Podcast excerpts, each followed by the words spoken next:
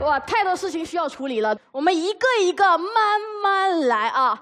第一，从 Nora 开始到子英开始，都给我们告诉了我们很多不回信息的爽，但是没有人告诉我不回信息之后的后果是什么。我觉得对方全场今天最大的问题就是不接地气。你没有告诉我不回信息之后，第二天我去到上班的时候情况是怎么样的？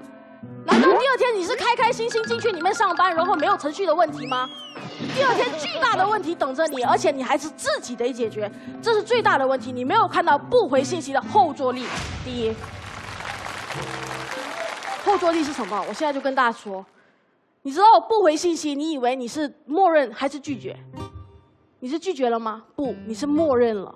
所有不回的信息，对方都当你是默认同意了。我做一个简单的类比啊，当初我收到一个信息，他问我：“哎，如今这个服装 OK 吗？”我没有回他，结果第二天我要穿一条连衣裙，那怎么办？我能说什么吗？我不能说，因为我没有拒绝呀。任何你没有回复明确的信息，在职场里面会吃大亏。所以他刚才问我为什么不打电话给你，要发信息给你，人家要留存证据，要证明你没有回信息，所以当成你答应了这个事情。所以给大家一个职场小妙招，不要不回信息，吃亏的是你自己。再来。他说：“哎呀，不回信息没有关系，但是不回信息，我们的借口不就是那么几个吗？信号不好，手机没电，正在飞行中，还有我没有看见。那这意味着什么？你得断网啊，对吧？你不能点赞朋友圈，你不能这时候刷微博，你不不可以突然打游戏。那你不然你戏不连了呀？你被抓到怎么办？那就是不能上网。那你下班了你不能上网，你下班来干嘛？” 你下班来干嘛？回家睡觉吗？再来第二个，他们跟我们聊该不该，我就想到大家会说该不该的问题了。该不该？其实这道题里面，对方最搞笑的地方是什么？他用什么方式来判断这条信息该不该回？他用时间来判断。哎，现在几点？哦，下班了，这条信息不该回。哎，上班了，这条时间该回。但正常我们判断一个信息回不回，是按时间来判断的吗？不，我们看的是内容。就像刚才马老师问的，你们最不想回的信息是什么？我们一看到在吗？不回不回，肯定是来借钱的。有人问我宝贝，你快乐吗？不回，肯定是喝多了的。哎，说有八卦，我说回，我现在自己一个人，什么八卦？妈赶紧说。我们回信息看的是内容，不是时间，好不好？所以你用下班来划分信息该不该回，不靠谱。内容重要你就回，内容不重要你就不回，不要用时间来判断，用内容来判断。第二种怎么判断？用你问你自己是谁来判断？这我们都是谁？我们都叫自己什么？打工人。打工人一看自己是打工人，我们得回，因为这个时候回是我们打工阶段最正确的选择。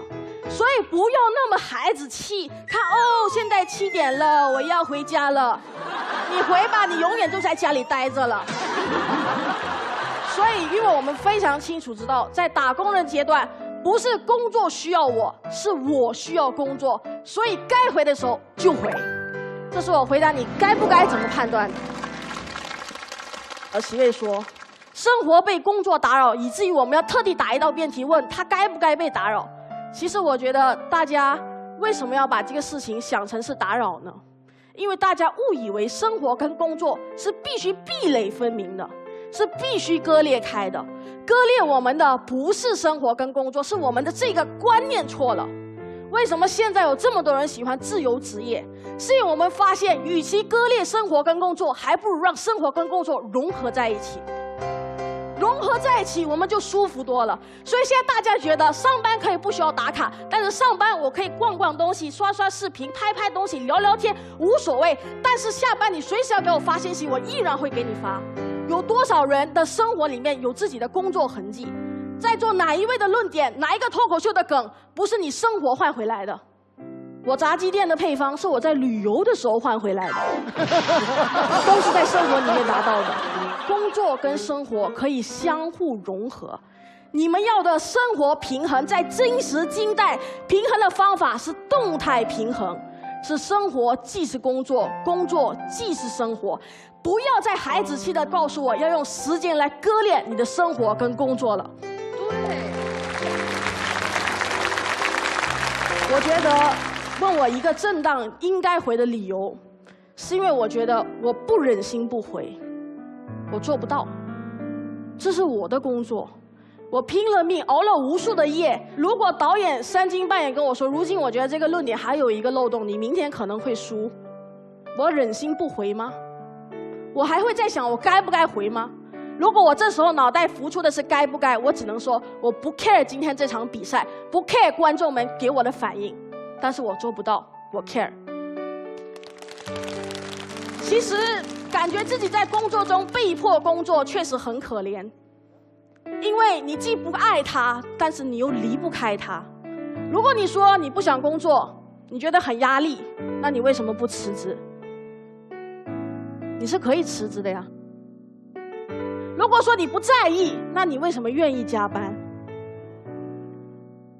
因为你被现实所迫，你背叛了工作，也背叛了自己，你离不开这份工作。很多人抱怨抱怨抱怨，但是抱怨一回头，发现自己走到的最高的位置就是现在的位置，太残忍了。那怎么办呢？我给大家一个小小的建议：要么你咬咬牙离开这份工作，要么在你的工作找到意义所在地方。相信我，找得到的。谢谢。